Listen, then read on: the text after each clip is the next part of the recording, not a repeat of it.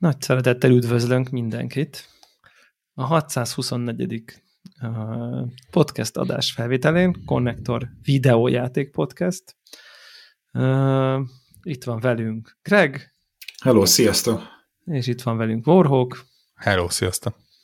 Üdvözöljük a podcast applikációból hallgató kollégáinkat, valamint a YouTube-ról néző kollégáinkat, amit nem tudom én, a minap ismét valaki random megkérdezte, hogy így te valaki titeket videón nézi? Tehát, hogy ilyen felfoghatatlannak bizonyult tudod, hogy valaki miért teszi ilyet, hogy YouTube-on nézi ezt a dolgot. De figyelj, ebben én nagyon sokáig így voltam, hogy már pedig miért hallgatna az ember podcastot YouTube-on? Tehát, hogy de ugyanúgy, mint ahogy valaki YouTube-on hallgat zenét, ha ezt a tételt elfogadom, akkor onnan már csak egy lépés a podcast, és itt sikerült feldolgoznom ezt a kérdést, de ugye hát mi elég későn kezdtük el átlapától, nem tudom, biztos túl voltunk 300-400 adáson, mire elkezdtük átlapátolni legalább a friss kontentet YouTube-on. Igen, is. Igen, de ugye annak ott ugye az más.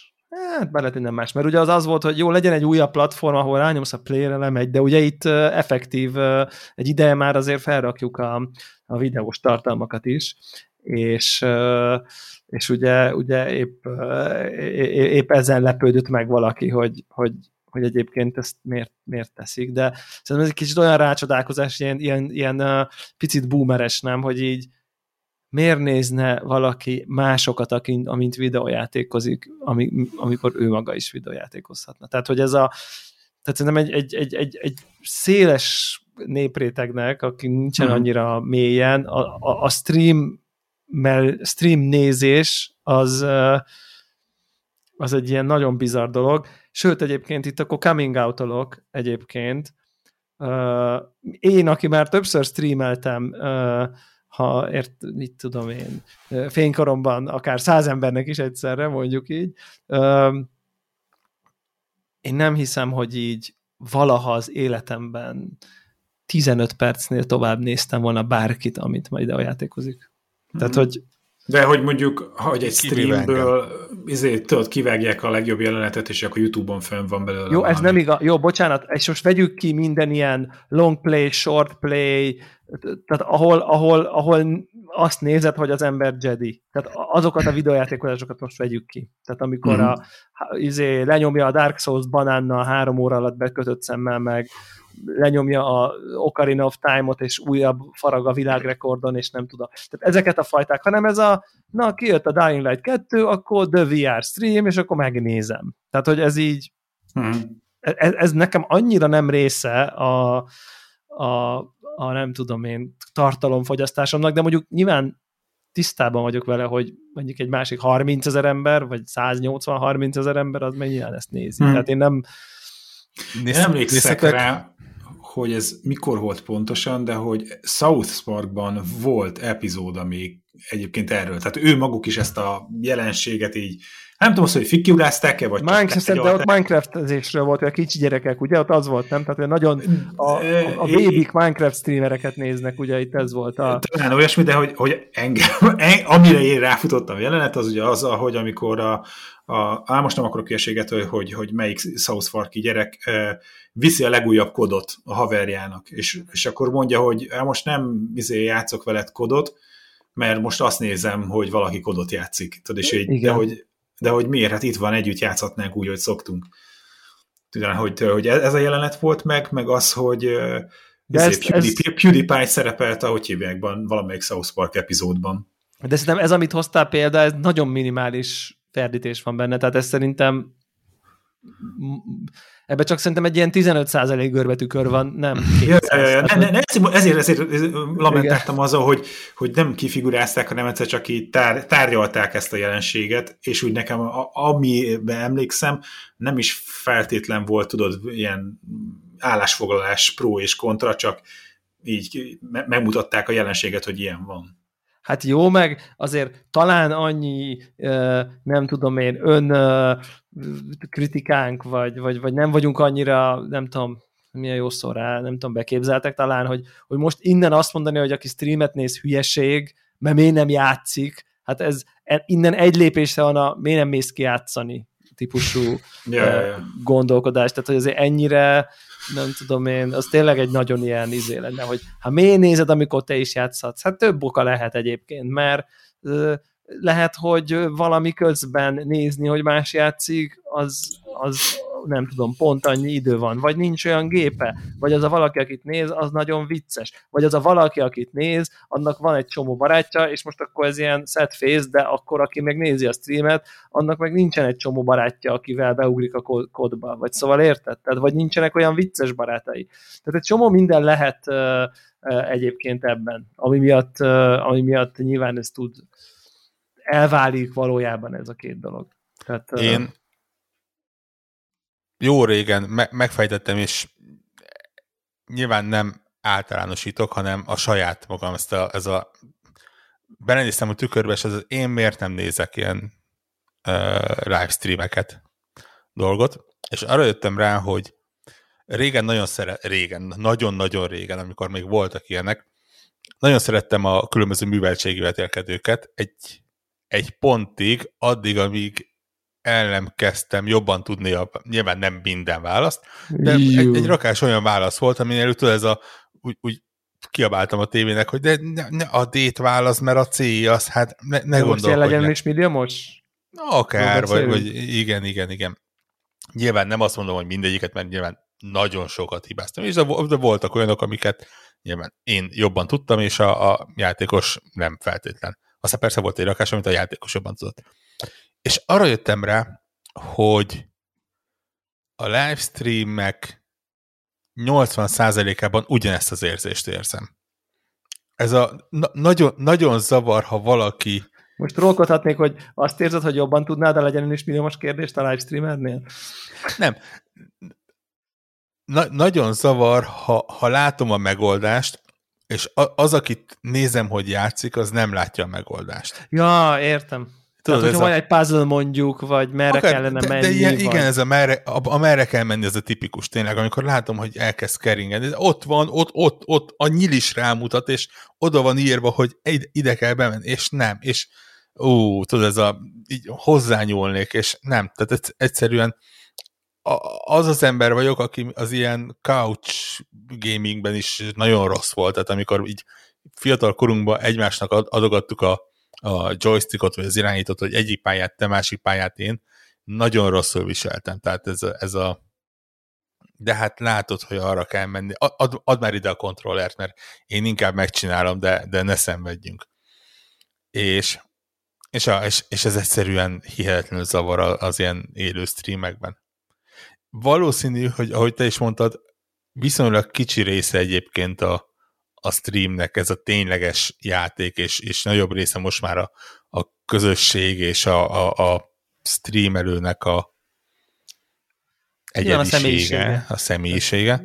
De engem meg az meg aztán végképp nem érdekel. Jó, de te egy ilyen magadnak való, most ezt nem, tehát érted? Bizonyos szempontból ezt most minden kritikai él nélkül mondom, tehát hogy érted, te így nem? Tehát, hogy ez neked erre nincsen szükséged ilyen értelemben. Igen. Ja, úgyhogy ezért megjegyzem egyébként, hogy a podcast szempontjából pedig azért, bár kiderült, hogy vannak olyanok, akik tényleg nézik a YouTube-on. Legutóbb a jóslós, illetve a visszahallgatós felvételnél jegyezték meg többen, hogy egy rakás pluszt adott hozzá a YouTube, hogy lehetett látni az arcunkon, amikor szembesültünk a különböző jóslatokkal, tehát ott például jelentett extrát, de azért nagyon sokan vannak, akik ugyanúgy, ahogy a YouTube zenét is az van, hogy elindítják, telefonon akár kikapcsolják a képernyőt, és akkor megy. Igen, persze. Hangként, csak nyilván nem Spotify-on, vagy iTunes-on megy, hanem YouTube-on. De jó, más meg szeret középkorú férfiakat nézegetni, tehát ezzel sincsen probléma. Egyébként, ha már ilyen téma van, az meg volt, vagy csak nekem nem volt, meg hogy időben itt poénkodtunk ilyen ASMR dolgokkal, hogy azt így bizonyos emberek éreznek valamit közben. Tehát, hogy ez nem egy ilyen... Hát nekem megvolt, hogy ez az egész sztori hogy erről szól, de hogy én azt el is higgyem, vagy én azt, vagy így... Tehát, hogy nem az, hogy elhinni, tehát, hogy igen, szkeptikus vagyok. El nem tudom képzelni, hogy ő nekik ez miféle testi élményt nyújthat. Tehát, hogy hogy van valamilyen fiziológiai dolog, ami kicsit, mint amikor a koriander az emberiség egyik felének ízlik, másik nem. Tehát, hogy van egy bizonyos része, akik dolgokat éreznek, egy ilyen, nem tudom én milyen, ilyen tactile sensation-t éreznek a nem tudom hol, tehát, hogy így van ennek egy ilyen fizikai oka, hogy ezt az emberek szeretik. Én számomra ez teljesen új infó volt. Én azt gondoltam, hogy ez ilyen olyan, mint a... nem is tudom.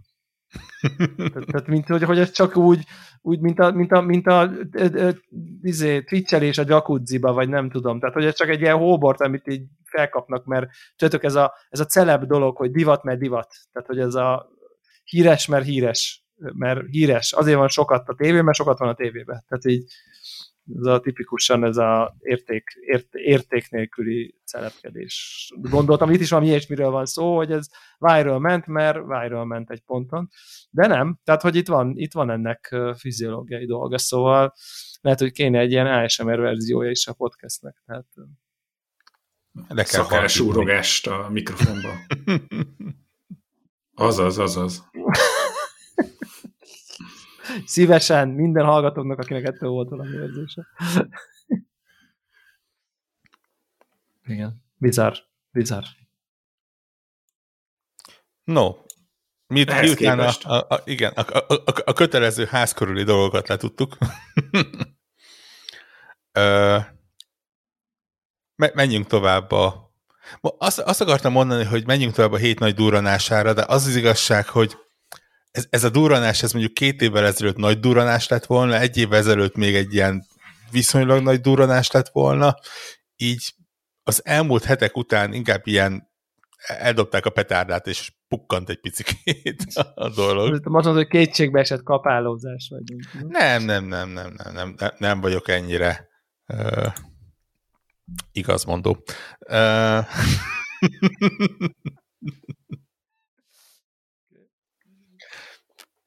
Nem, ez hát ügyevén. A Konnektor Videójátékos Felvásárlás Podcast jelen részében. Igen. Heti új felvásárlás. Igen, lassan tényleg ilyen külön rovat lesz, hogy kikit vett meg. És ugye ebben a részben a Sony költött el egy szabad szemmel is látható összeget. Attól függ, kinek a szabad szemével, azért Microsoft számára nem, de mindenki más számára. Ők is látják, csak maximum így kuncognak egy kicsit, hogy... Elő kell venni a nagyítót, igen. Igen. Ekkora trollok vagyunk, te jó Isten. Szóval Sony költött, nem is tudom, 3,6 milliárd dollár körül van, ha jól nem megszámolom, de 3,5 milliárd dollár körül van, és ugye a Bungie lett az áldozat, vagy a cél, nem is tudom, hogy minek lehet őket hívni, mely azt jelenti, hogy újra a konnektor kristálygömb újra lecsapott, csak mint újra bebizonyosodott. Egy kis fáziskéséssel. Igen. Tehát mi eltaláljuk a dolgokat, csak nem feltétlenül abban az évben, amikor kellene. Van egy ilyen 1-2 hónapos plusz-minusz.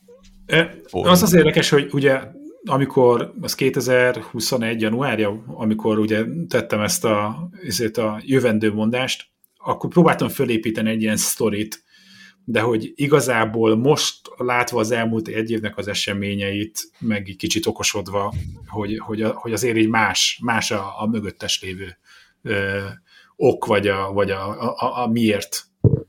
És ugye az látszik, hogy most megnézed a top PlayStation játékokat, akkor nem is tudom, a döntő többsége az ilyen game as a service típusú játék.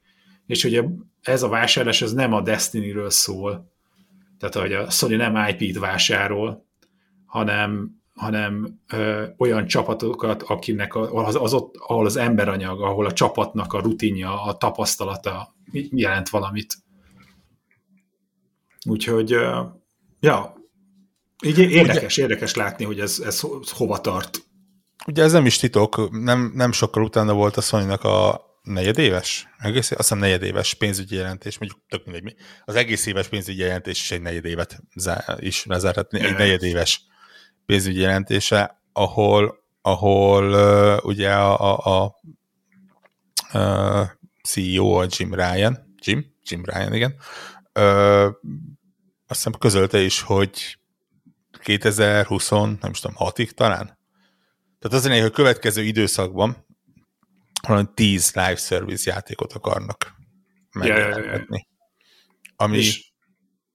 Ami azért egy eléggé jelentős irányváltás attól, amit a Sony eddig csinált, ez a szomorú apus single player action adventure valami, függetlenül attól, hogy egy teljesen logikus irány, hiszen lehet látni, hogy a trendek azt mutatják, hogy ebben van a pénz. Ezzel játszanak a népek, legyen az Fortnite, legyen az Destiny. Igen, és hogy ez az egész felvásárlás sokkal inkább szól a Fortnite-nak a sikeréről, mint arról, hogy a Call of Duty esetleg platform exkluzív lesz 3-4 év múlva. Tehát ugye sokkal inkább arról szól, hogy tényleg ez a Game as a Service-be akarják felszívni magukat. És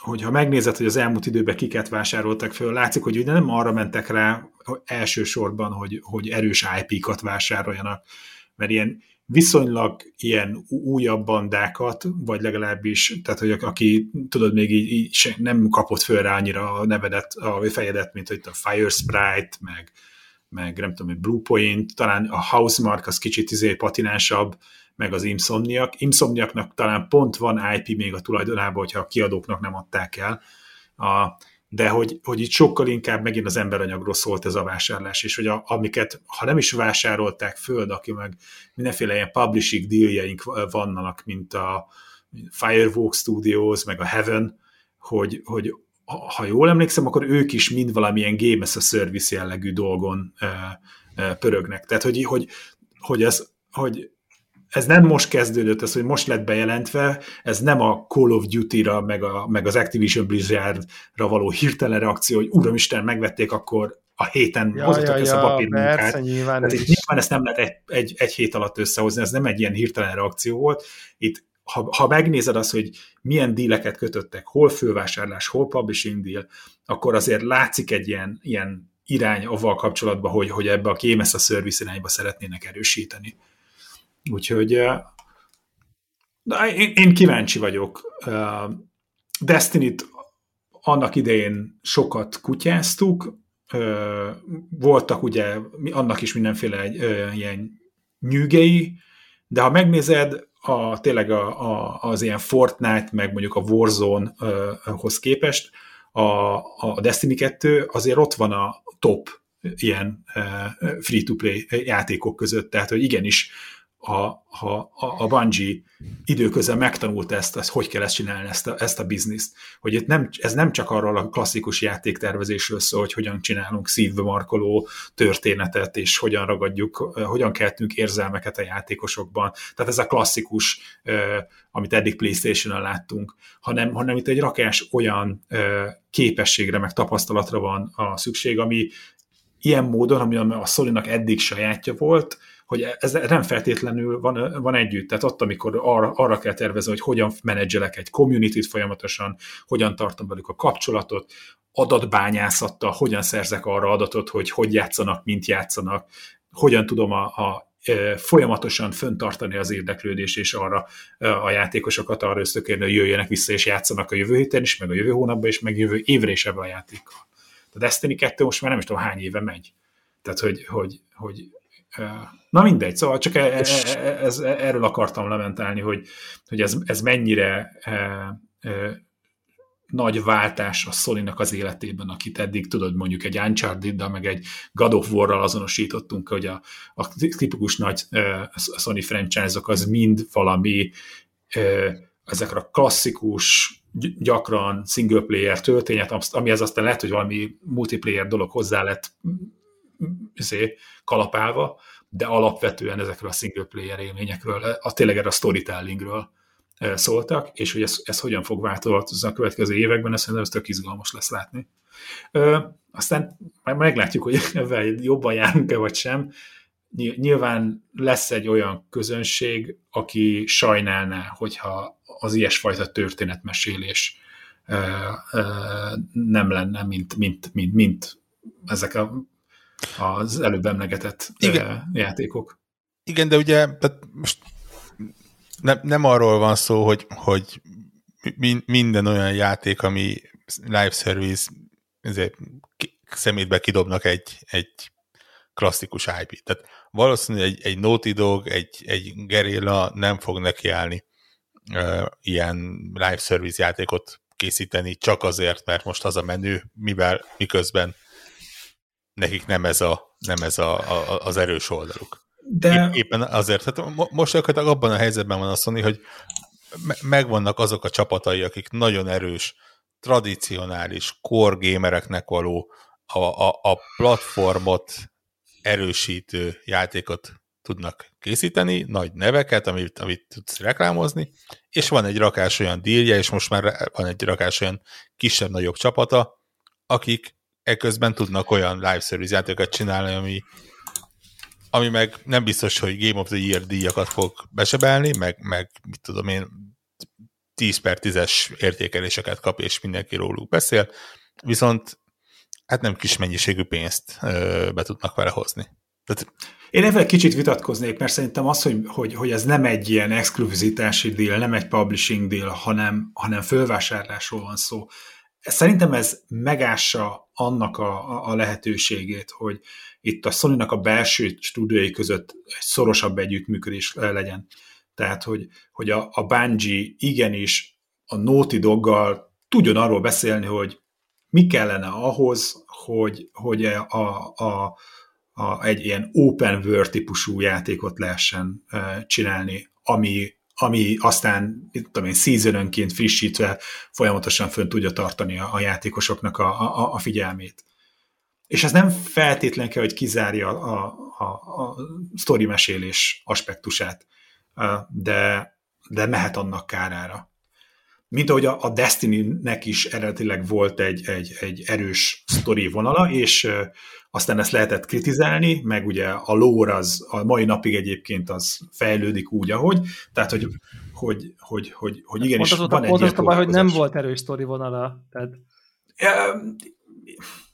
Itt megint a viszonyítás alap, hogy mihez képest. A játékon kívül volt egy erős sztori vonal. Igen.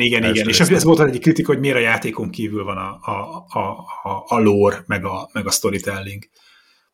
Úgyhogy, na mindegy, szóval csak azt akartam mondani, hogy ezzel a felvásárlással szerintem ez pont arról is szólhat, hogy a Sony szeretné, hogyha behozta ezt a tudást, a Bungie-nak azt mindenki letette a nagy esküt, hogy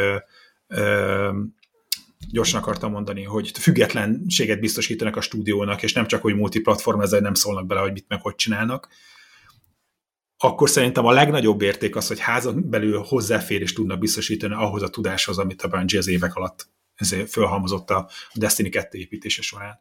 Úgyhogy az lesz egy ilyen érdekes sztori, hogy azon kívül, hogy ők ezt a Game as a Service-t viszik tovább, meg egy-két stúdiót, amit fölvásároltak, meg akikkel publishing díjaik vannak, hogy azok is fognak, és ha ők eddig nem csináltak, a Bungie-tól fogják tudni a receptet elkérni, meg hogy mi az, amit ne csináltok, mert azt megszívtuk, meg mi az, amit érdemes csinálni, mert az működött. Igen, érdekes egyébként, amit említettél, hogy ugye a felvásárlás hírénél explicit jelezték, hogy a Bungie az nem úgy épül be a Sony-nak a istálójába, mint az Insomniac vagy a Bluepoint, hanem tényleg egy ilyen különálló entitás lesz, akik saját maguk döntenek arról, hogy egy adott produktum multiplatform lesz-e vagy sem, ami azért elég fura egy ilyen felvásárlásnál. Ugye a Microsoft is azt mondta a Bethesda esetében akár, hogy a meglévő szerződéseket teljesítjük, aztán majd kiderül, hogy mi lesz. Ugye látszik is, hogy a Starfield az kapásból már csak Xbox és PC exkluzív lesz. Úgyhogy nyilván a másik oldalról pedig, hogyha egy live service játékban gondolkodunk, akkor ott fontos, hogy minél nagyobb közeg legyen. Tehát egy platform exkluzív live service játék az kicsit ilyen saját maga ellensége, hiszen sok játékost akarsz, sok pici tranzakciót akarsz, nem biztos, hogy akarod, hogy ez a neked a saját ökoszisztémádban maradjon. Úgyhogy ez egy izgalmas dolog lesz. Nyilván annak a tudatában pláne, hogy semmit nem tudunk arról, hogy a Bungie mind dolgozik, illetve azt tudjuk, hogy ugye a Witch Queen kiegészítő, vagy nem is tudom mi az, az tavasz folyamán jelenik meg éppen, nemrég volt így róla, hogy már ilyen 1 millió példány felett járna előrendelések száma, tehát azért nem egy elfeledett játék az a Destiny 2. És hát azt ígérik, hogy a Witch Queen egyébként, hogy az elmúlt időnek talán az egyik legnagyobb hogy mondjam, minek, hogy kiegészítője, vagy a legtöbb változáshozó kiegészítője az Destiny-nél, tehát hogy egész megváltoztatják a fegyvereket, hirtelen majd lehet, hogy te építesz magadnak, meg customizálsz, meg minden, úgyhogy nagyon nagy mértékű változás hoznak a játékba, hogy talán a megjelenés óta nem volt ekkora. Ja, úgyhogy izgalmas lesz.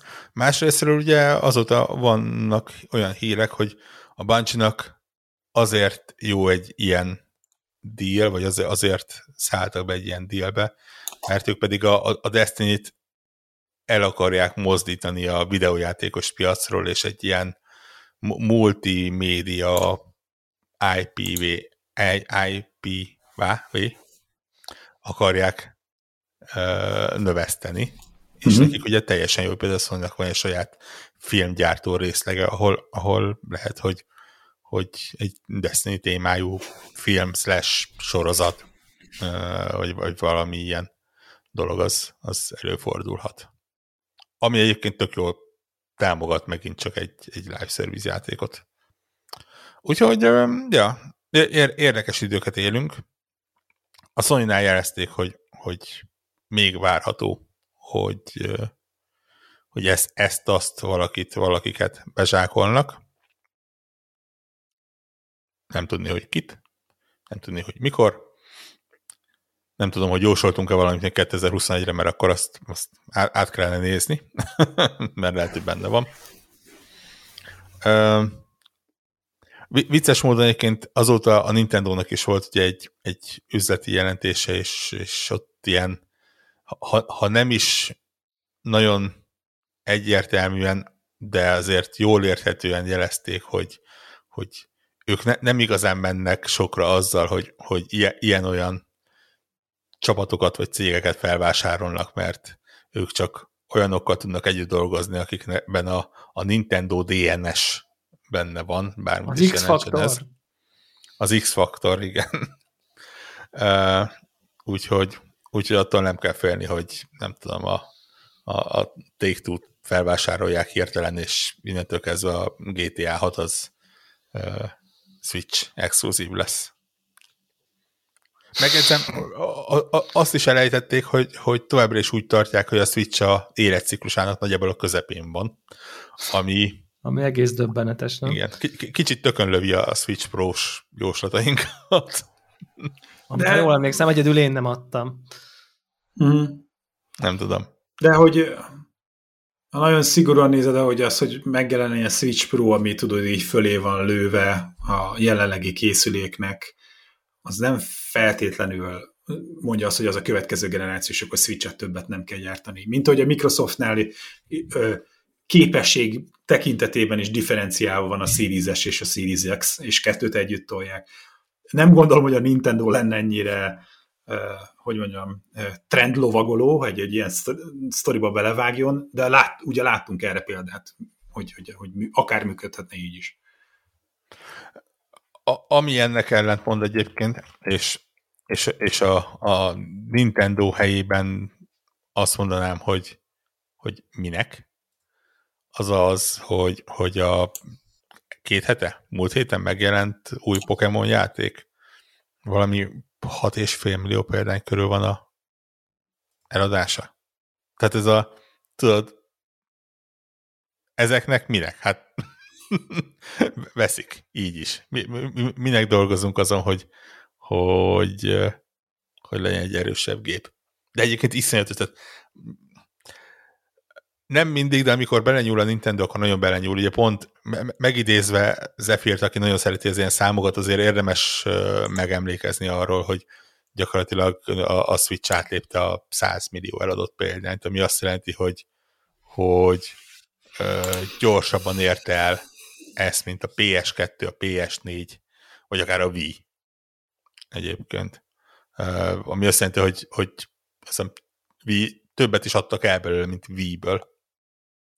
Úgyhogy megy a szekér. Nagyon durva egyébként ilyen szoftvereladásokat is ilyenkor szoktak közölni.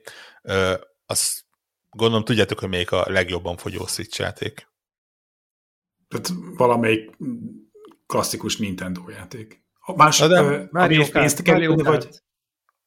Mario Kart 8 Deluxe, ami ugye mókás, hiszen az egy, mi az, remasternek lehet nevezni, inkább újrakiadás. Szerintem csak simán kijött rá, tehát hogy így.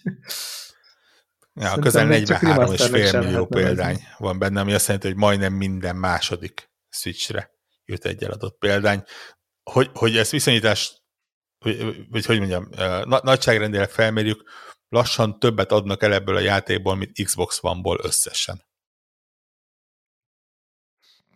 Series mindennel együtt? Nem Series, Xbox One. Ja, Xbox One.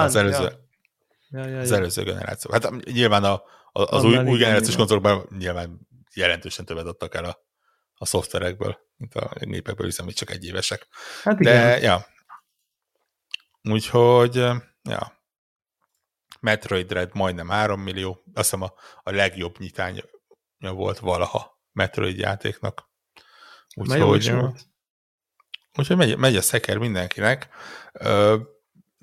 Kicsit ilyen olyan érzésem kezd lenni, hogy lassan ilyen átjárhatatlan szekértáborok alakulnak.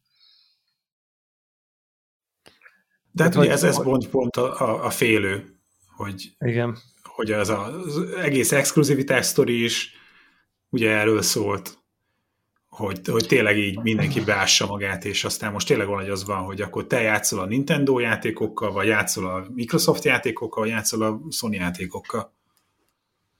Hát ennek, ami kicsit ellentmond, az pont egyébként ezeknek a free-to-play játékoknak az, hogy ők az elmúlt évben ők hozták azt az áttörés, hogy mindegyik platform tulajdonos beállt a cross-platform játékok mögé, és azért tudott sikeres lenni a Warzone is, vagy bármelyik másik, mert iszonyat nagy tömeget tudtak megszólítani, attól függetlenül, hogy milyen platformon játszottak.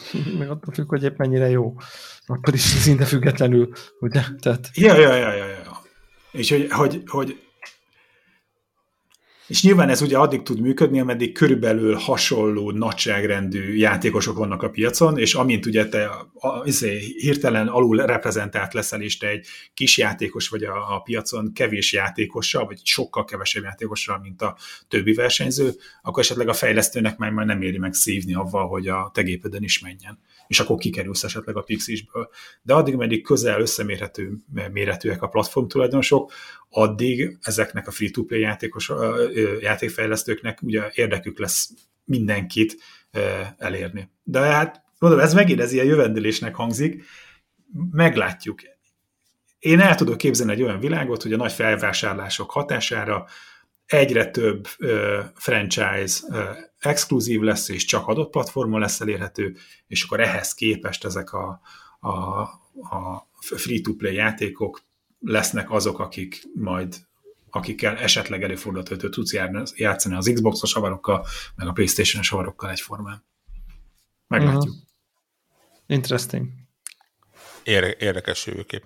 Egyébként viszonylag friss hírnek, mert a Business Insider írta meg, de nem tény egyenlőre, hanem csak ilyen belsős forrásokra hivatkoznak, hogy még egy, azt hiszem nem tavalyra, hanem tavaly előttre tippeltük a Stadia-nak a beszántását, és most a felvételnek olyan hír, hogy próbálnak házalni a Stadia-nak a rendszerével, a architektúrájával, miközben már nem kifejezetten sok erőforrást biztosítanak a felhasználó oldali dolgokra. Hogy ebből mi igaz, mi nem azt. Hát most ugye azután, miután a stúdióknak a leépítését megkezdték, nem is tudom, most már több mint egy éve. Tabaj, beszéltünk róla valamelyik sokkal régebbi adásba, amikor a fölvásároltak stúdiókat, meg exkluzivitás, addig is mindenféle dileket kötöttek, aztán így hirtelen az igazgató, aki nem tudom melyik publishertől vagy játékfejlesztőtől hoztak, fölállt és elment. Tehát egyértelmű volt, hogy már nem gondolják annyira komolyan.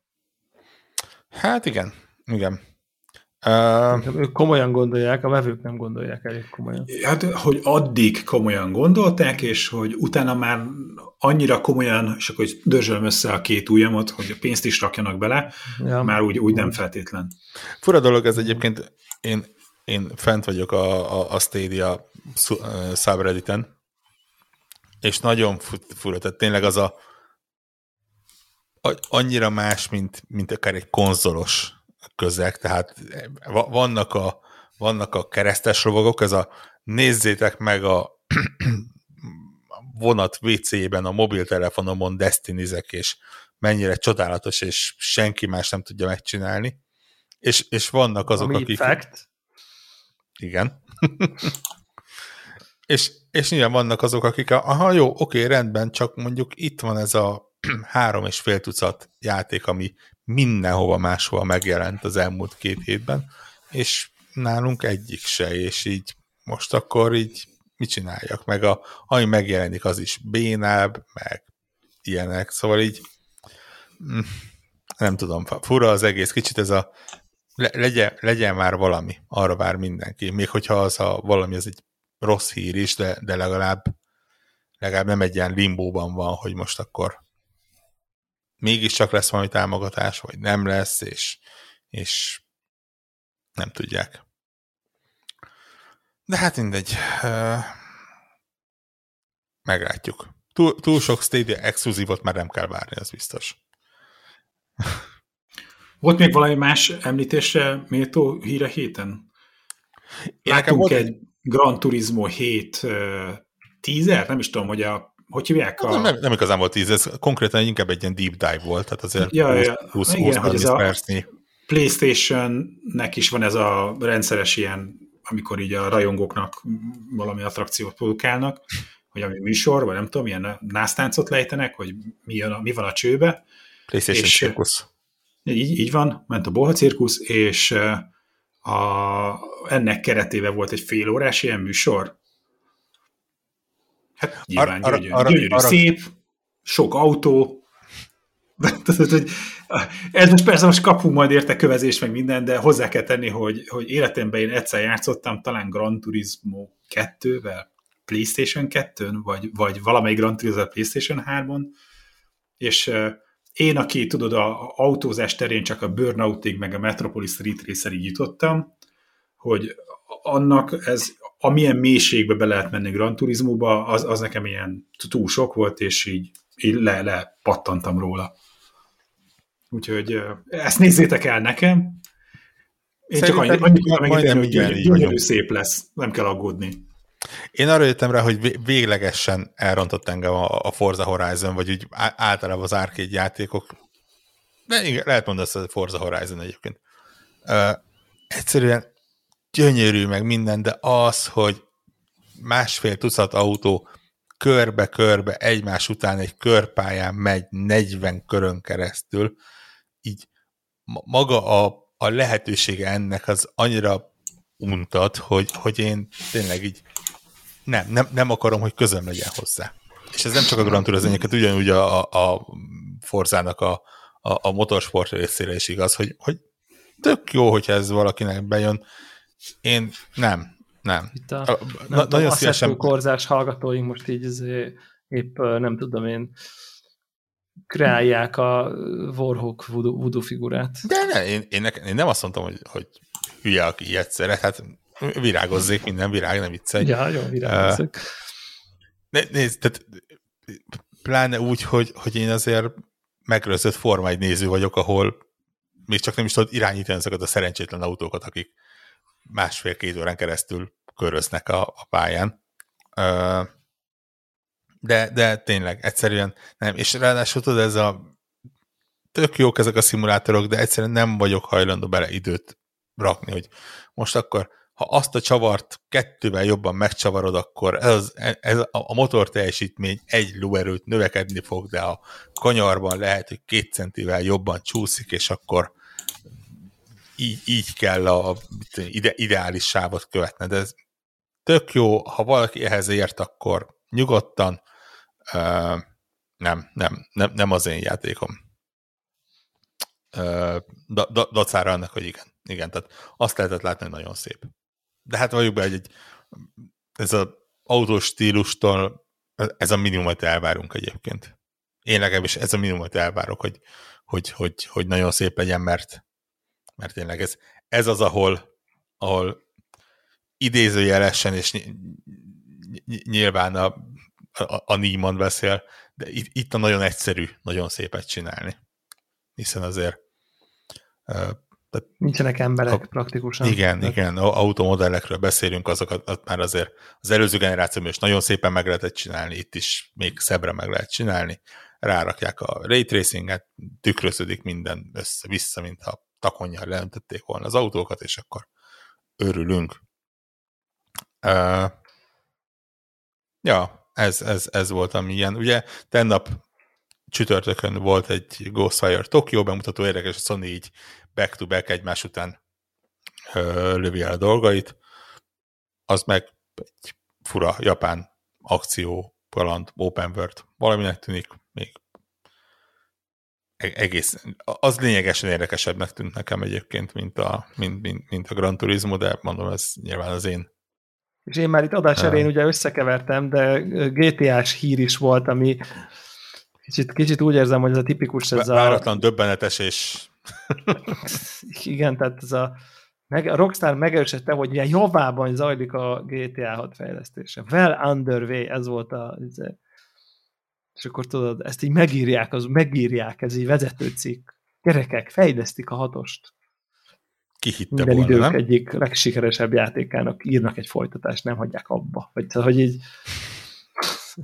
Na mindegy, a bizarr volt ez kicsit így olyan érzésem volt, mint amikor a RTL Klub reggeliben csak így kérdezni kell, de hogy így valójában nem szól semmiről a műsor, tehát hogy ez egy ilyen típusú ír volt, de minden csak eddig kételyek voltak, it's official, lesz GTA 6, és már egész jól el, vagy nem tudom, már javában fejlesztik, ugye így lehet.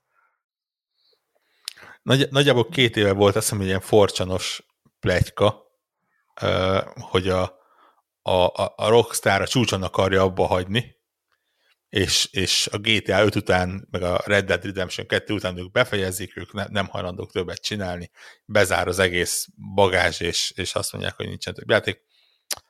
Meglepő módon úgy látszik, hogy ez nem jön be valamiért. Úgy érezték, hogy van bennük még egy. De, ja, nagyon kíváncsi vagyok. Azért, ha így lehetne ilyen télapó egy játékot mutass meg nekem, hogy milyen lesz, az lehet, hogy a GTA 6 lenne egyébként. Hú, ezt nem tudom, van ennél fontosabb játék sok szempontból amúgy. Most így iparág szempontból értem, most így próbálom a személyes preferenciámat itt nem tudom, nem belehozni, ami van amúgy, tehát mert állatira érdekel, de most az csak tényleg egyszerűen pusztán így abból a szempontból csak, hogy meg lehet ezt ismételni, na, tehát, hogy ezt a, tudom én, de ezt ugye megjelenés után 5 évvel fogjuk megtudni, hogy meg lehet-e ismételni, tehát már ugye addig nem feltétlen, de mindegy, nagyon, hát mindegy, ez egy. De hogyha már ezekről beszélünk, akkor egy kicsit beszélhetünk végül is a elkövetkezendő pár hétről, nem? Csak így megemlékezés szintjén. Mert hogy mi lesz az elkövetkező pár hétben? Hát lesz némi megjelenés. Hát jó, de... Micsoda, avasd be! Hát... Ez az amaz. Ez az amaz. Apróságok, nagyságok. Hát mondjuk, amit ugye a adásunk rögzítésének napján jelent meg a Dying Light 2, hogy így ez rúgja el a februári pöttyös labdát, hogy így mondjam. Erős kezdés. Az egy erős kezdés, igen. Nem árt hozzá egy erős számítógép, ezt így a kollégáknak már így innen ajánlom, mert hát nem folyt le a monitoromról, vagyis épp hogy csak. Tehát, hogy ilyen azért az inkább, hogyha valaki ray tracing miatt veszi, meg azt gondolja, hogy milyen szép lesz, akkor készüljön egy, ahogy Warhok kedvenc szavajárása, egy nem tudom én, kisebb ország GDP-nek megfelelő áru gaming PC-vel, már azt fogja tudni okén futtatni valami, nem tudom én, nagyobb felbontásban. Azt nézem, hogy ez nem Next Canon, vagy nem, mi ez? Most már 2022-ben hogy lehet hívni ezeket? Nem current gen? Nem tudom. Igen, már igen. Ez van Xbox-ban rá is. PS4-re. Igen. Bele sem merek gondolni azokon ez, hogy mehet. De még itt Switch-et is írnak amúgy. Á, Switch, az azért maximum ilyen cloud verzió. Ja, hát a... De úristen! Nem tudom, 720p-be 30 fps. Csak nem tudom, mert tényleg így, nyilván nekem itt nagy felbontás van meg minden, de hogy így ilyen DLSS mágia nélkül így nincs esélyem a bármilyen finom smooth-up framerate-re, tehát hogy így ez az épp, hogy megvan a 60. Tehát egy mit tudom, 3080 Ti-on. Tehát, hogy így, ja.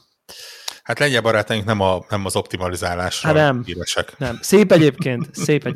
Tehát, hogy ezt meg kell, hogy mondjam. Tehát tényleg szép, de nem ennyire. Tehát itt most megint ennél láttunk szebbet jobban futni már. Tehát így, de bazi hangulatos. Egyébként egy órát játszottam vele, kicsit azért forszíroztam,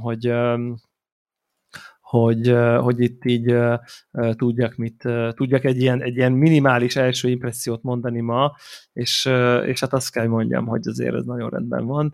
Nagyon hangulatos, és mindenképp kezdőbarátabb, mert én nekem arra emlékszem, homályos emlékeim vannak az egyről egyébként, de hogy ott ilyen nagyon lassan vezetett be ebbe a parkour dologba. Tehát ott úgy igazán jó, csak azért akkor voltál, amikor már mindenfélét kinyitottál. Itt most azt érzem, hogy már elég jó vagy az elején. És rögtön nagyon ezt helyezi a központba, hogy mennyire jól megcsinálták ezt a parkour rendszert, hogy jössz, mész, ugrálsz, átugrasz, elkapod, nem tudom, és kicsit van ilyen Assassin's Creed élményed, hogy így pont meg tudod csinálni, amit azt gondolod, hogy meg tudsz csinálni, és pont az is történik, amiről azt gondolod, hogy történnie kell.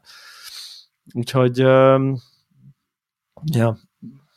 Itt lenne Zephyr megkérdezni, hogy csehszlovák arcúak-e még a karakterek?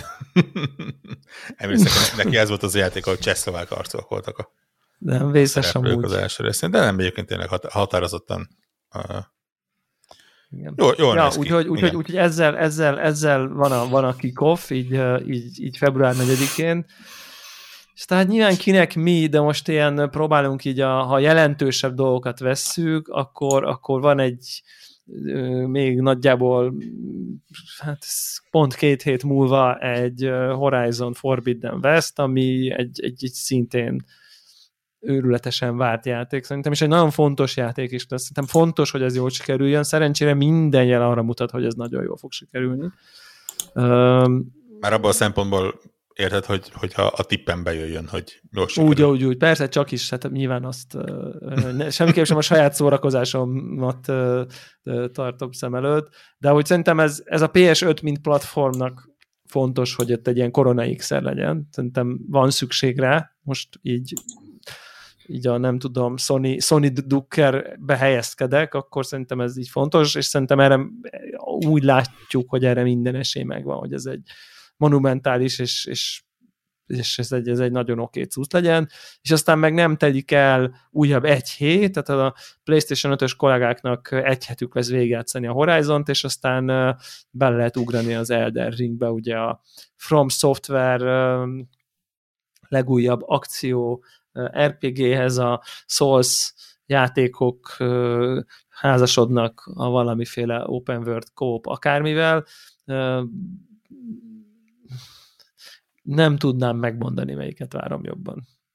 Azt hiszem, hogy az Elden Ringről azért gondolom, hogy nem lesz jó, mert tudod, így tudom az excitementet kordában tartani, és ezért ezzel próbálom, hogy ez olyan kis, nem tudom, távol tartom magam, mert félek, hogyha elkezdeném nézegetni, akkor túl lelkesedném.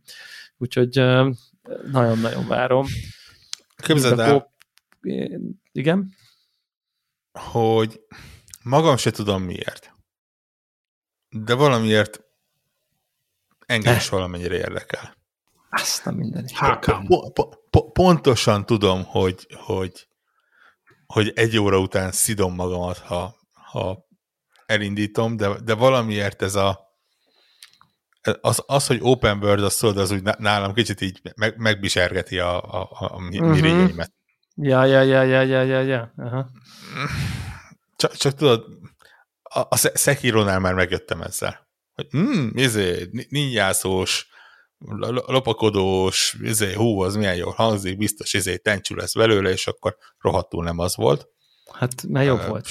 Sőt, talán teljesen igazad van. A legnehezebb, egyik legnehezebb ilyen Souls-like játék.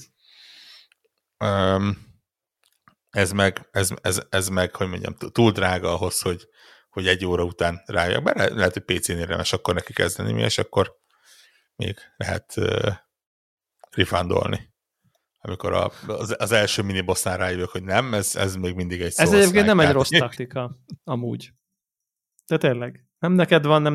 2 óra alatt úgyis rá fogsz jönni, szerintem. Igen. Ez az a játék, hogy bőven rá lehet jönni 2 óra alatt, hogy nem tudom egyébként, hogy ez most annyira nehézre pozícionálják el. Szerintem kevesen tudják. 100% biztos vagyok benne. Miért ne tennék? Sokkal nagyobb lenne a népharag, ha nem lenne szopatosan nehéz, mint hogyha úgy olyan lenne, mint az összes többi From játék nehézség szempontjából.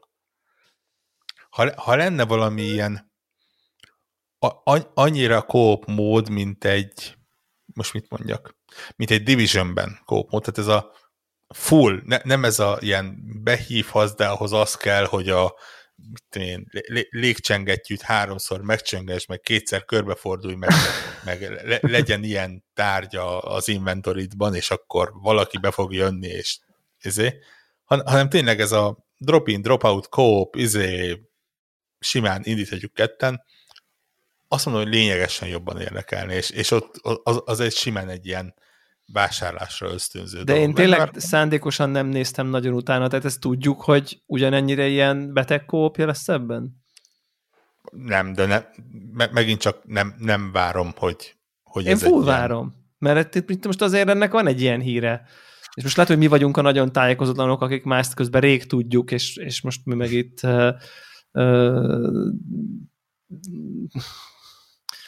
érted? Tehát mi most meg itt találgatunk, hogy mi lesz, azt lehet, hogy már közben rég ki van találva, de én azt gondolom, hogy tehát mintha az lenne így a mondás, hogy ebben valami nyilvánvalóbb kóp van, mint ilyen egyik besegít a másiknak. Ja. Meglátjuk. Ha van olyan, akkor szóljatok nekünk Telegramon, Twitteren, lehet, hogy ösztönöztök egy dupla vásárlásra, amit utána megígérjük, hogy streamelni is fogjuk, hiszen mi olyan jók vagyunk abban, és abban vagyunk a legjobbak. Abban vagyunk a legjobbak. Van egy külön Discord szerverünk, ahol kitűnően tudunk játékokat streamelni a nagy közönségnek, és milyen gyakran megtesszük. Igen, de most egyébként most utána néztem valójában ez a lerajzolod a rúnát, és akkor másik meg behívja. Tehát egyféleképpen tudhatjuk meg. Úgyhogy ki kell próbálni. De hát ezt biztos vagyok benne, hogy én ki fogom próbálni. Nagyon-nagyon-nagyon várom. Tényleg. És igen. Igen. Rá egy hétre Gran Turismo, Switch-eseknek a Triangle Strategy, ami ugye a Square-nek az ilyen, aki emlékszik az Octopus Travelerre, ahhoz hasonló kinézetű kis játéka, ugye azzal már márciusba megyünk, és akkor márciusban ugyanúgy folytatódik egyébként, ott már azért kisebb és nagyobb játékok is vannak, tehát a Final Fantasy-s hack and slash-től kezdve a Kirby-ig. Hú, tényleg Kirby. Aha. Minden ilyesmi oda beesik. A következő 2 hónap az így, de nagyjából én március elején azt hiszem az ilyen, legalábbis egyenlőre úgy néz ki. Március elején ugye még a Lego Star Wars játék megjelenik, és akkor most jelenleg addig vannak ilyen fix dátumjaink. Aztán meglátjuk, hogy mi lesz. Ami szintén egyébként kifejezetten érdekel. Az első olyan Lego játék lesz, ami nem ez a fentről nézetes valami, vagy ilyen félizometrikus valami, hanem mindegy normális third person akciójáték, így mögötted van a kamera, és úgy lehet benne haladni. Warhok, a Lego nem érdekel, de a Lego videójáték az annál inkább. Igen, tudod mi a különbség a Lego videójáték és a Lego mint összerakós valami között? Nem tudom, hogy akarom-e tudni. De. Az összerakós Legóban nincsen 1000 gamerscore. Igen. Ez, nem tudok vitatkozni ezzel a ténnyel igazság szerint. Nem? Tehát, nem lehet összegyűjteni rakás érmét, nem lehet nem tudom, maxolgatni a dolgokat.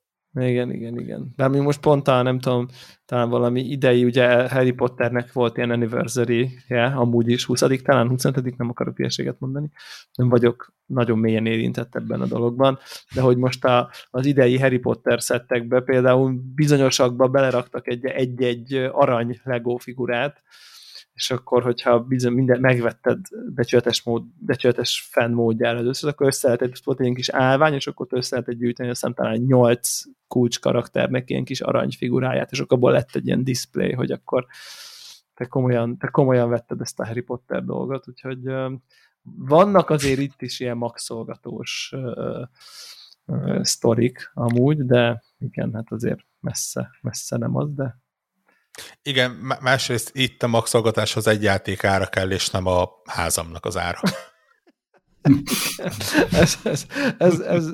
Ez az egy igen, tehát ez az egy része a legmegbocsátanabb, bár ha már ilyen félig-meddig videójáték és Lego, nem tudom, eljutott-e hozzátok a legújabb ilyen Marvel-es Lego szetnek a híre, ami konkrétan egy Thor Hammer, egy életnagyságú Thor Hammer Legóból szenzációsan. Nem tudom annyira életnagyságúnak.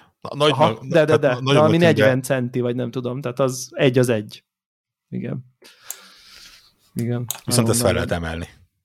Hát, ha fel tudod, ha méltó vagy, ugye? Tehát, hogy remélem, kiöntötték valami nehéz fémmel. Igen, nagyon katsz, és már nézegetem, már az előrendelés aktív, és már így remeg a kis pre-order gomb rajta, mert az nagyon tetszik. Nekem általában ezek a legók tetszenek, amit úgy ki lehet úgy, nem tudom, állítani, így szokták ezt mondani legó gyűjtősökben, hogy vannak ezek a játék funkciós legók, meg az ilyen kiállítási darab legók, és akkor én igazából inkább ilyen kertes vagyok, szóval a Thor Hammer az írdatlan menő. Ja. Jó kis. Na mindegy, szóval videójáték szempontból is nagyon kemény hetek jönnek szerintem, tehát bőven lesz elfoglaltság. És ugye ezek csak a AAA megjelenések. Igen, tehát hogy még egy csomó kisebb cucc van, teljesen nyilvánvaló. Ha a videójátékos kalendáriumunkat felütjük, akkor kevés az olyan hét, ahol nem tudom, 4 vagy 5 játéknál kevesebb jelenik meg. És azért indikből is a idézésen nagyobb indik vannak benne, tehát nyilván nincs benne a Steam-en végtelen számban megjelenő játék, amik között egyébként bőven lehet jó is. Ugye a múlt héten beszélgetetek a Strange Horticulture-ről? Igen. Vagy igen. Két hete? Az is olyan, hogy szerintem senkinek a listáján nem volt rajta, hogy na, erre oda kell figyelni, erre puff, berobban. Jelenleg Open Critic-en az év egyik legmagasabb értékelt játéka nyilván. Február első hetében ez még nem egy nagy vasszizdasz. Hát azért de... műfajon belül szerintem azért ezt... Igen, de azért egy ilyen 89 pontos átlaggal azért az év végén sem fog rosszul szerepelni. Ja. Úgy hiszem. Úgyhogy ja, gatyákat felkötni, nem tudom, pénztárcát. Igen, mert azért ugye erről a nem tudom én nekünk, vagy részben nekünk azért kiváltságosnak mondható talán helyzetünk, most nem mintha nem gondolnám, hogy most bizonyos szempontból ne érdemelnénk meg, vagy bárki azt gondolom, most ezt nem innen jövök, csak hogy azért mostanában azért sokszor előfordul, hogy kóddal vagy kóddal is játszunk, és akkor az így azért tud, ugye plusz ott vannak a támogatások, amiért végtelen hálásak vagyunk a legjobb fejhallgatóinknak, tehát hogy ilyen értelemben ezzel lehet, hogy nem gondolom, de mondjuk egy ilyen hónap, aki végig akarja csinálni ezt a Dying Light 2, Elden Ring, Horizon Forbidden West, ez egy 100-as. Tehát így, most így full price, nem okoskodva PS5 leveszem mindet, vagy tehát konzolra lemezen, vagy digitálisan, na, és nem adod el. Most mondtam egy szenáriót, ahol nem használtam, veszed másodkézből, nem tudom, hanem bemész meg, és napján a store-ba download, vagy megveszed lemezen, de nem vagy eladós, akkor azért az a három játék, ez közel 100 000 forint. Tehát, hogy azért ez már úgy, az már tétel, basszus. Szóval nem egy olcsó hobbi. Hát igen. Ilyenkor milyen jó a Game Pass. Kár, hogy nem minden játék kerül bele. De most egyébként viccen kívül, tehát egyszerűen most már azért kellően régóta itt van, hogy lehessen mondani, hogy teljesen megváltoztatta a videójátékos szokásokat. Én legalábbis magamon észreveszem, tehát éppen, nem is tudom, kivel beszélgettem, hogy vannak indie játékok, amik megjelennek, akár Xboxra is, és ott vagyok vele, hogy nem merem megvenni. Megvehetném, de nem merem, mert rosszul érzem magamat akkor, hogyha 3 hónap múlva ott van Game Pass-ben, és várhattam volna vele. Tehát ez a nem tudom, a FOMO, meg a garasoskodás, nem is garasoskodás ez, mert nem tudom, józan felnőtti előreálltó gondolkodás, ez így... Ezek küzdenek benned? Ezek így nagyon tudnak küzdeni, igen. Ja. Hát... Igen. Ebben van. Még mindig ez a legnagyobb problémánk, úgy érzem egyébként. Ja, persze, ez nagyon jó, és ugye, igen, ez talán pont ez is szüli, hogy azért az, hogyha valaki így a nagy AAA megjelenésekkel akarja tartani a, nem tudom, lépést, akkor azért simán, csak ha minden hónapban egyet vesz, akkor is, tudom én, 700 000+ forint egy évben a gaming, most csak így, nem tudom, hasamra ütöttem, ami nyilván nem mindenkinek van 200 000+ forintja játékra, plusz 150 000+ forintja alsó hangon a platformra, plusz X forintja egy normális tévére, stb.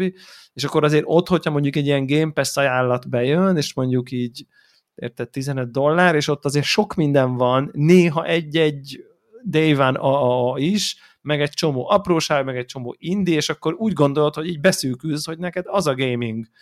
És akkor ami ott megjelenik, az új megjelenés, és kész, ezzel játszol, és valószínűleg ez így egész jó. Tehát, hogy igen. Most a FOMO-t leszámítva. Igen. Azt el kell engedni. A Telegramon megfejtettük, hogy a FOMO-nak már egy új fajtája, és egyébként amikor az ember a Elden Ringből nem akar kimaradni, az a FROMO.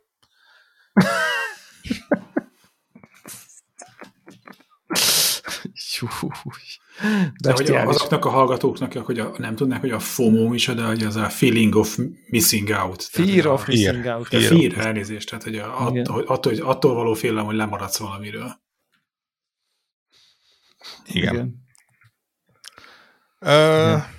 Úgyhogy ezek történtek a héten, meg ezek fognak közeljövőben történni. Én azért így kis apróságként, így színesként bedobom a hétnek a mondhatni, hogy nagy híre, de igazából csak bizonyos közegben nagy híre. A Guitar Hero mint olyan, az megvan mindenkinek, hogy az micsoda és igen. Műanyag kacat termelő. Pontosan. És ennek volt egy nagy ásza, a Smui nevezetű játékos, youtuber, akár nem kivezető youtuber, csak YouTube-ra rakta fel a videót, aki ördögi tehetséges volt. De ilyen tényleg, tehát a legnehezebb dalok expert szinten égett a keze alatt, elolvadt a szerencsétlen gitár, és tényleg lenyűgöző volt a videója. Ne keressetek rá, most már egy videót sem fogtok tőle találni, ugyanis a héten az egész onnan indult, hogy felrakott egy videót, ez nem a héten volt, hanem talán 2 hete, vagy tehát így, de mondjuk az elmúlt 4 évben, ami kicsit olyan fura volt, mint hogyha úgy nem ütemre mozgott volna a keze, meg ilyen media player jelek megjelentek a gameplayben, és az internet elkezdett nyomozni, és kiderült, hogy becsalta a dolgot. Nem ő. Ami a képernyőn volt, azt nem ő játszotta, hanem az úgy ment magától, ő meg rá, nem tudom. Csattogott. Igen.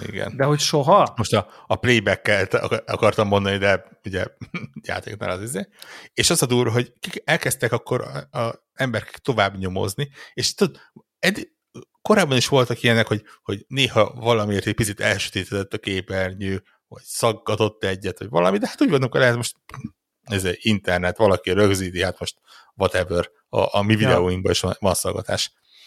És elkezdték összenézni, és aztán kiderült, hogy majdnem az összes videója ilyen csalásra épült. De ezek ilyen livestreamek egyébként? Nem livestream volt, nem. Ez feltöltött, YouTube-ra feltöltött videó. Mert ugye érdekes, most nem védeni akarom, meg lehet, hogy nyilván nem is értek hozzá a kontextushoz, de hogy ha megnézel, van ez a típusú ilyen youtuber, ez a zenész youtuber. Tehát aki mondjuk, általában ezek ilyen 30 körüli fazonok, akik így nem tudom, nagyon jó fejek, meg karizmatikusak, és valamiért embertelenül megtanultak egy hangszeren játszani, de mondjuk nem lett belőlük valamiért nem tudom én, hagyományos értelemben vett zenész, hanem így a YouTube-on próbáltak szerencsét, és nagyon működött nekik. Van ilyen bassgitáros srác, van zongorista, hegedűs, gitáros, nyilván rengeteg, tehát hogy így ilyen youtuber zenész, és aztán így egyszer az egyik ilyennek láttam, hogy készülnek a videóim típusú ilyen, nem tudom, behind the scenes dolgot, és akkor ő ott azt mondta, hogy amikor valami nehéz dal van, vagy igazából minden dal, amit ő eljátszik ott a képernyőn, hogy akkor azt mondja, hogy mit tudom én, na, akkor top 10 Queen sláger hegedűn, vagy gitáron, vagy nem tudom, és akkor nyilván beleszólóz, meg beleimprózik, és ilyen egyébként lenyűgöző tehetségeket lehet találni tényleg, tehát hogy brutális, és akkor így azt mondja, hogy igazából a videón nem a videó játszása van alárögzítve a hangban. Tehát a videón azt játsza, tehát azt fogja, meg azt, mondjuk egy gitáros, de nem azt hallod, amit ő ott akkor játszik azon a felvételen, mert hogy ezek annyira bonyolultak, annyira összetettek, és nyilván annyira tökéletesre akarják ezt így, nem tudom, megcsinálni, hogy azt egy ilyen, nem tudom én, stúdióba, amikor nem arra kell figyelni, hogy közben beszélsz, meg szép legyél, meg hova nézel, meg nem tudom, hanem akkor játszol, az lehet, hogy nem annyira képernyőkonformos, vagy nem tudom, ezért az egy kvázi külön, de ő játsza, tehát hogy ugye nem arról van szó, hogy nem, tehát ez az abszolút az ő játéka, de ezzel, hogy ott ugye elválik amit lát, kicsit, és utána saját magát alá szinkronizálja. Tehát, és ugye, mivel a YouTube videón is azokat az akkordokat fogja meg hangokat, csak max legfeljebb, ha ott nem annyira tökéletes, azt ugye te már nem hallod, mert majd a tökéletesen játszottat illeszti rá pontosan. És én ezt tökre meglepődtem. És hogy most nem tudom, hogy ilyesmiről van egy szó, hogy ő egyébként akkora elnök, hogy meg tudja csinálni, csak egyébként ez a legfurább az egészben, hogy tehát mondom, kiderült, hogy tényleg ilyen 100-nál is több videó volt, ami így vagy úgy meg volt hekkelve. Itt lehet olyan is, amit te mondtál, hogy így rá van vágva valamit, tehát így egy játék mellett meg egy gitározás össze van egymás mellé rakva, de a kettő az nem biztos, hogy igen, ilyesmire gondolok, igen. De például kiderült, hogy volt olyan is, amit például le volt lassítva, tehát ő lassan játszotta le a játékot, valahogy sikerült lelassítania, és aztán magát a videót felgyorsította, és úgy tűnt, mintha tudod, ilyen nagyon virtuóz lenne. Baszki. A dolog szomorú része az egyébként, hogy a srác nem béna, tehát nem csaló, ő élő nem eseményen is vett részt. És nem is tud énekelni. Nem, tehát ő vett részt élő eseményen, és ott is nagyon jól tudott gitárhírozni. Valamiért. Kérdés, hogy ez becsületére legyen mondva. A mai világunkban ez egy érték, de oké. Becsületére legyen mondva egyébként, hogy elismerte, letörölte őket, most már el is tűnt egyébként az ilyen social médiáról az emberke. Ő kapott korábban ilyen, hát nem is tudom, a bounty-nak hívják, tudod, ez a fizetek neked azért, hogy a Through the Fire and Flames-et eljátszod, Expert Plus fokozaton hátra kötözött kézzel, becsukott szemmel. Tehát ilyen dolgok voltak, és akkor ő kapott érte egy kis pénzt a ilyen-olyan embertől.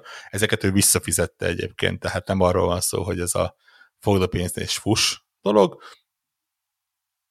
Egyszerűen csak így, hát nem tudom, beégett vele. Megégette magát vele. A Guitar Hero közösség az kevesebb lett egy hőssel. Jól lenne tudni egyébként, hogy akkor ő maga hány százalékban fék, érted?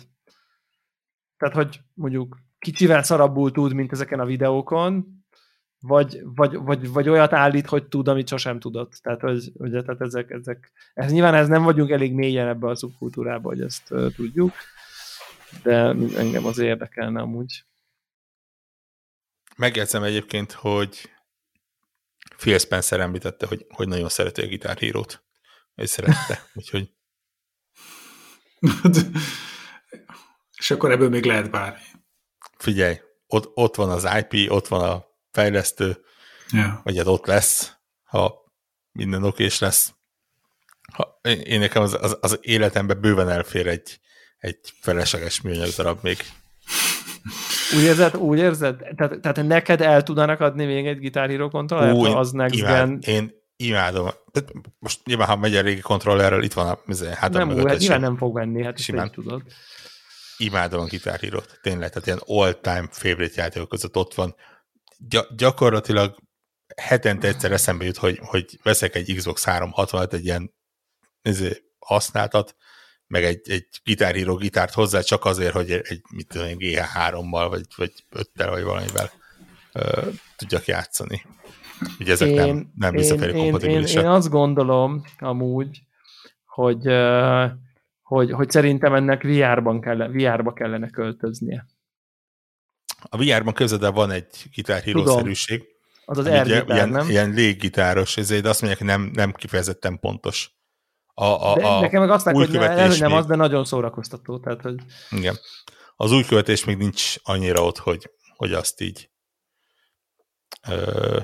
meg tudja csinálni, de igen, az egy izgalmas. Akár egy Guitar Hero, tehát akár ez a egyszerűsített műanyag periféria, csak ugye, hogyha nem az lenne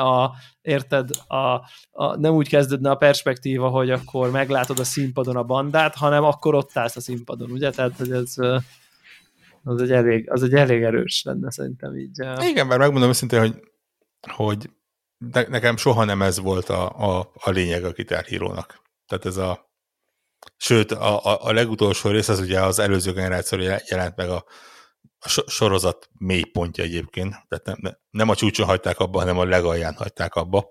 Ez ugye a Guitar Hero Live volt, ahol gyakorlatilag ilyen élő álkoncerteket vettek fel, és ott izé színész, zenészek csápoltak, és tették a nagyon, nagyon lelkeset, és fú, szörnyűséges. Tehát ott az szabályosan égő volt, vagy nem égő, nem tudom, olyan rossz érzés volt, tudod, ez ilyen FMB-nek zenélni.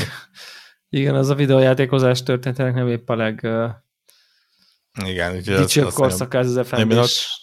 Viszont például ott az Activision szerintem tök jól megoldott, és azt kicsit sajnálom, hogy az így meghalt a játékkal együtt, hogy annak konkrétan volt egy ilyen live service változat, tehát azért volt live maga a játék, ami arról szólt, hogy felmentél online, és került ebbe folyamatosan újabb és újabb dalok, ahol a konkrét videóklippek, nem tudom, hogy vannak-e még videóklippek, gondolom vannak még videóklippek. Hát vannak, a YouTube-on nézik már azt is az emberek, de vannak. Videóklippek ott futottak alatt, és ugyanúgy lehetett gitározni, csak nem egy kis virtuális koncertteremben voltál, hanem maga a klip ment rá, lehetett venni zenéket, lehetett ilyen zenecsomagokat venni, de volt olyan is, hogy csak ingyenesen, és akkor csak nem tudtad te irányítani, hanem így ment, mint a zenetévén és akkor... Zenetévén. Hát... Boomer alert. Zenetévé az Z plusz előtt volt?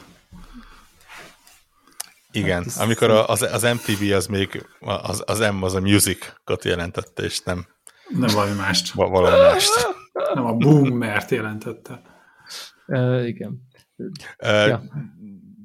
A héten raktam be a kis közös Telegram csatornánkra egy videót, egy angol ilyen celebrity vetélkedő volt, és ott az egyik tag egy fiatal ilyen youtuber srác volt, és ott itt így sztorizgatott, és mondta, hogy fiatal koromban nagyon sokat játszottam PlayStation-nel, amikor ilyen Modern Warfare 2 ment, meg hasonlók is.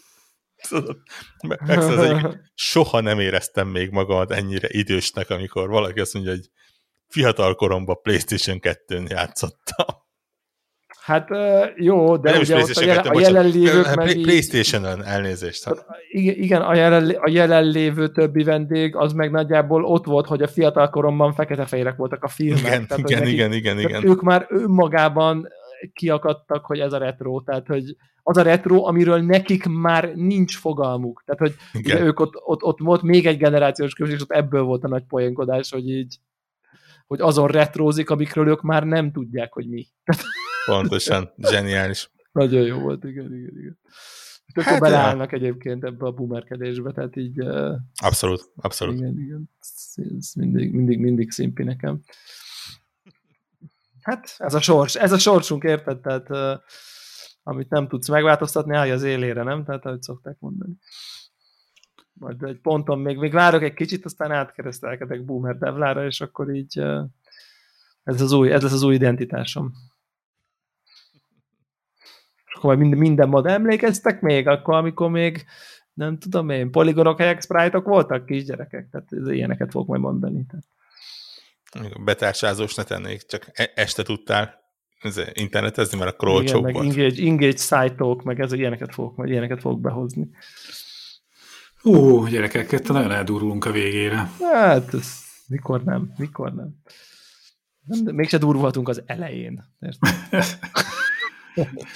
Nézzétek a Book of Boba Fettet? Csak hogy kicsit kizökkentsem Én képzeld el, egy évad lemaradásban vagyok, ami azt jelenti, hogy most tartok a Mandalorian S2-nek az utolsó részeinél. Az utolsó előtti, vagy az utolsó, nem tudom, valahol. Hát én azóta nézem, amióta Mandalorian. De nem. Na, igen. Nem tudom, lehet spoilerezni? Hogy aki esetleg nem tudom, hol tart. Mert igazából azt, amikor elhangzott a csehszlovák arcú kifejezés, akkor nekem ugye ez jutott eszembe is. Ha csak így visszakacsintok, mindenféle spoiler nélkül, wink-wink, hogy ugye a Mandaloriannak a végén, ugye a második évad végén középkorú férfiak könyvbe lábadt szemekkel nézték, ahogy a fiatal Luke Skywalker lézerkard érre hányja a gonosz izéket, Dark Troopereket, és Akkor most már nem is kell megnézem az utolsó részt, ugye? Nem mondtam semmit. Hogy...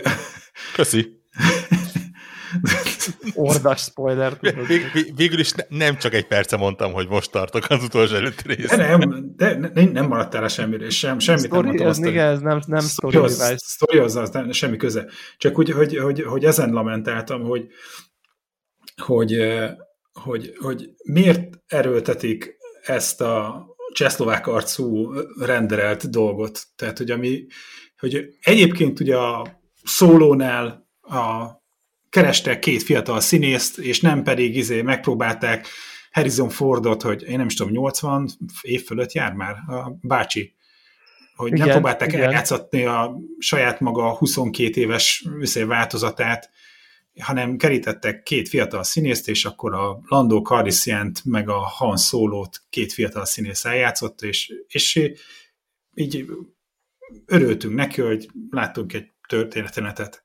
És akkor ehelyett, hogy akkor miért kell pöcsmörögni avval, hogy akkor ezt a nagyon lárvarcú 3D dolgot kelljen nézni, ezt így föl nem foghattam. Ugye ez a face CGI Luke Skywalkerről beszélünk, ugye a fiatal Mark Hamill, ahogy a Jedi visszatér záró jeleneteiben, mondjuk ahogy a Vaderrel való csatánál kinézett, nagyjából ugye arra lőnek. Tehát, hogy az a fekete ruha, már zöld a fénykard, ugye, de a sztoriban is ugye azután játszódik a Mandalorian is, meg a Book of Mandalorian is, nem nyelvbotlás volt, és igazából tök érdekes, hogy én nekem ez nagyon tetszik, és tudom, hogy nem kéne.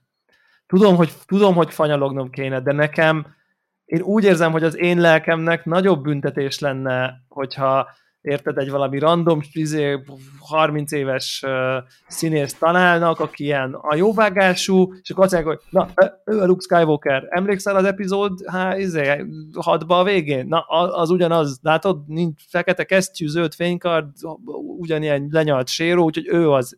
És így és szerintem egy nagyon szép kikacsintás, és hogyha egy picit hunyorgok, akkor én össze tudom téveszteni. Akkor tehát nagyon picit kell csak elfolytanom magamban, hogy ne lássam, hogy nagyon creepy dolog van a képernyőn. Tehát, hogy én majdnem teljesen el tudok vonatkoztatni. Oké, el is akarok. Tehát, hogy én el akarom hinni az illúziót, hogy az meg itt tart a technika, hogy új jelenetet látok azzal, amikor 6 éves voltam, és Jedi visszatér, és a kedvenc filmem, és nem tudom. És nekem nagyon tetszik, és valószínűleg vevő vagyok erre a rémesen nyálas nosztalgiára, hogy nekem szól, mert egy fiatalnak, aki 15 éves, vagy 22, annak full frankon mindegy, hogy Luke Skywalker új színészt kapott, és szerintem ez a különbség, amit mondasz, Greg, hogy a Solo című filmmel azzal új feneket akartak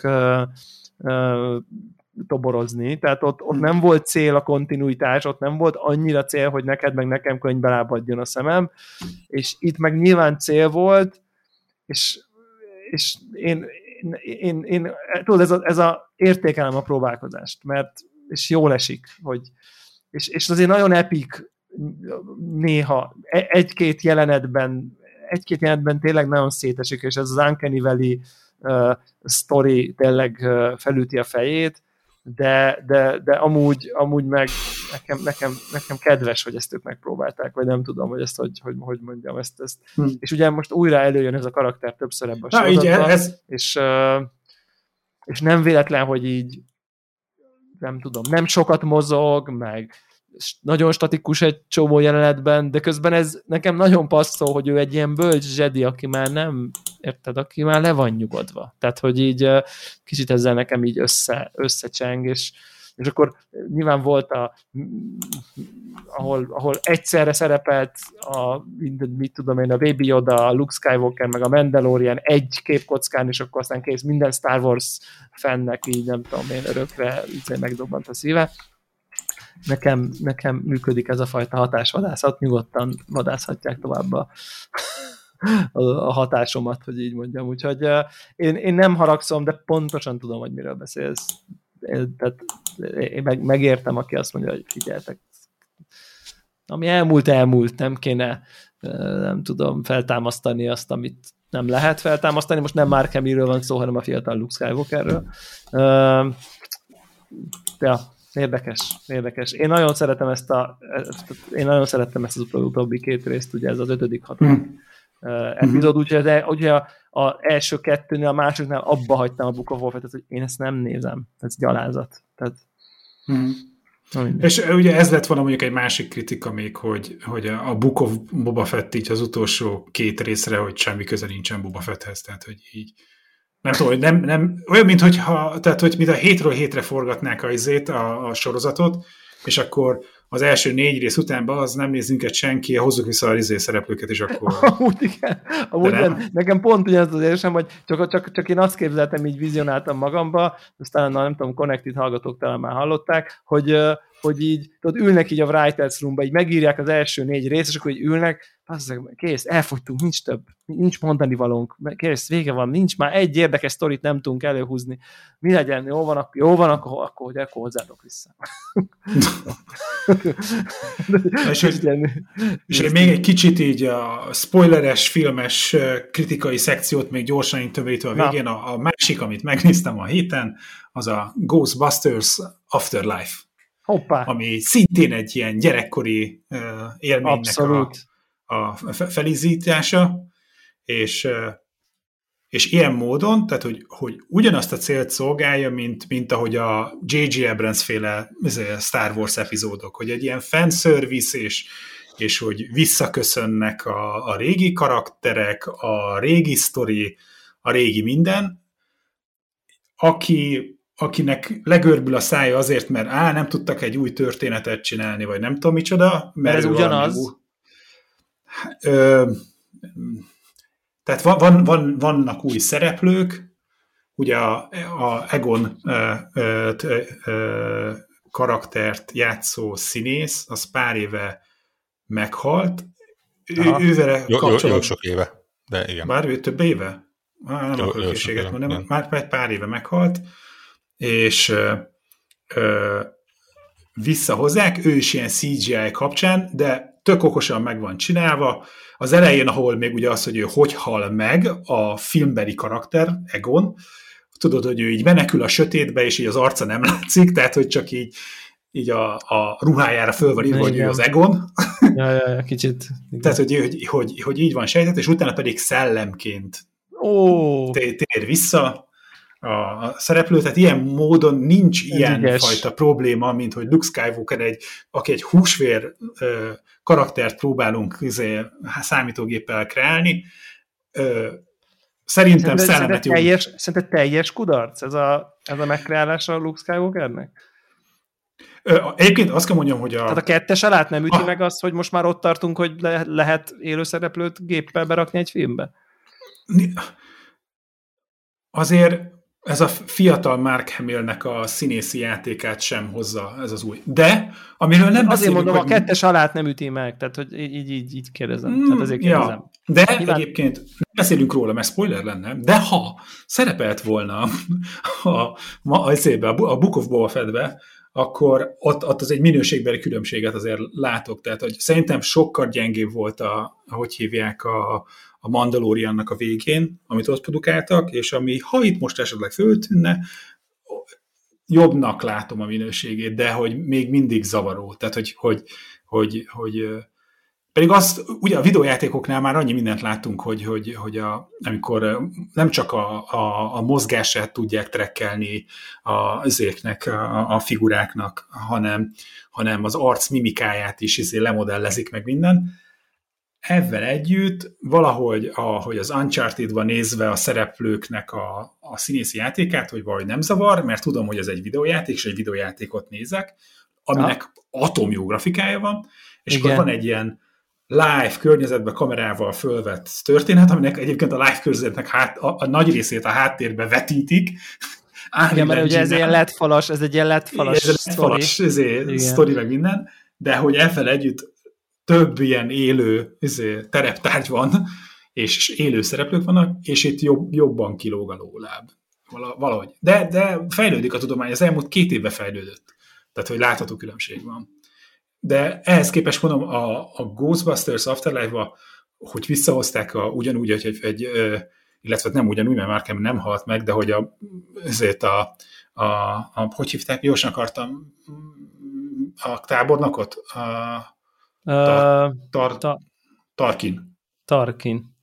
Tarkint, meg ahogy a Leia-t is az utolsó epizódban még oda rendelték, meg ott egy fiatal Leia-t a nem is tudom, melyik epizódnak a végére.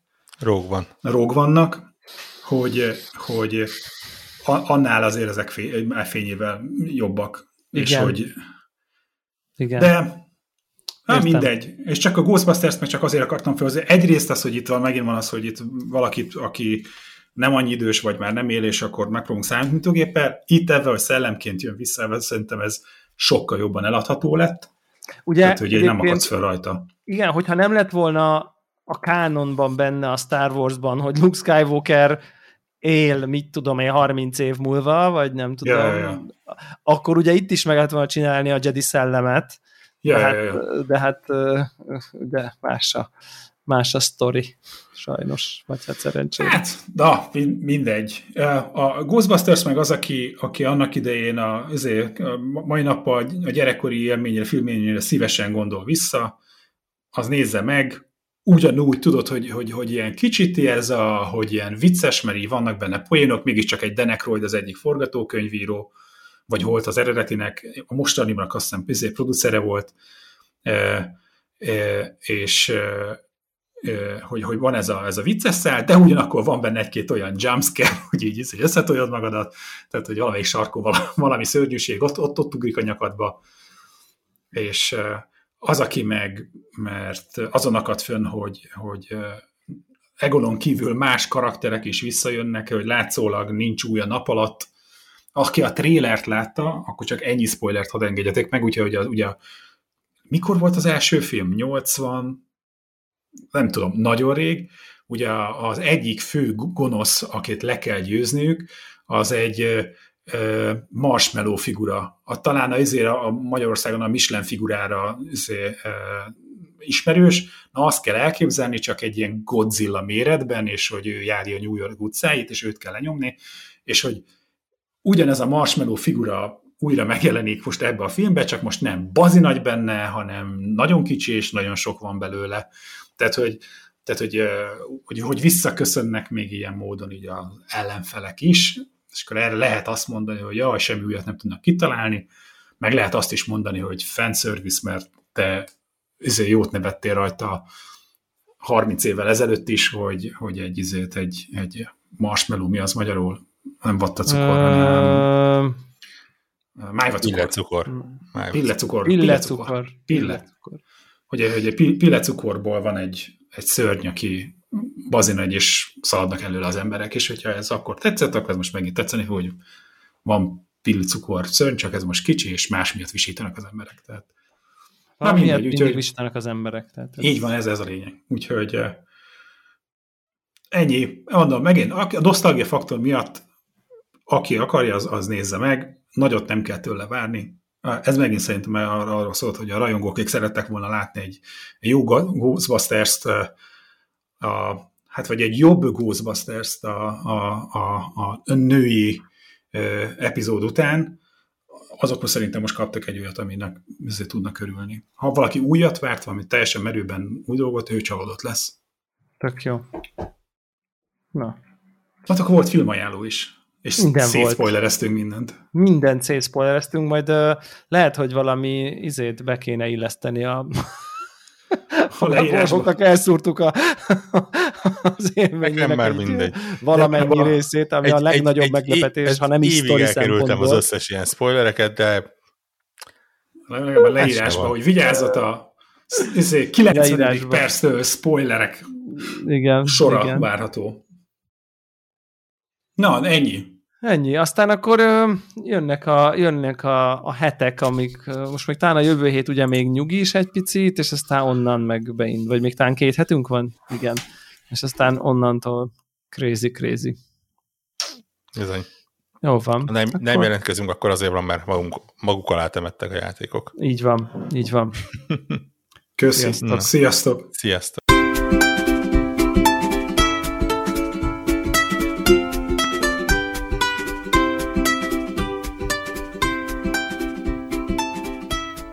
Köszönjük minden Patreon támogatónak a segítséget, különösképpen nekik. Andris 123456, Cene 89, Checkpoint Podcast, Csaba, Csuki, DJ White, Ferenc, Holdcore, Hungameblog, az összes magyar fejlesztésű játék egy helyen, Jancsa Jani, Karim, Miklós, Péter, Seci, Sir Archibald a réten, Shadow Turul 21.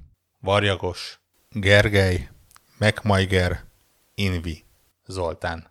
Amennyiben ti is szeretnétek a neveteket viszont hallani, a patreon.com/konnektor_org oldalon tudtok a podcast támogatóihoz csatlakozni. Segítségeteket előre is köszönjük!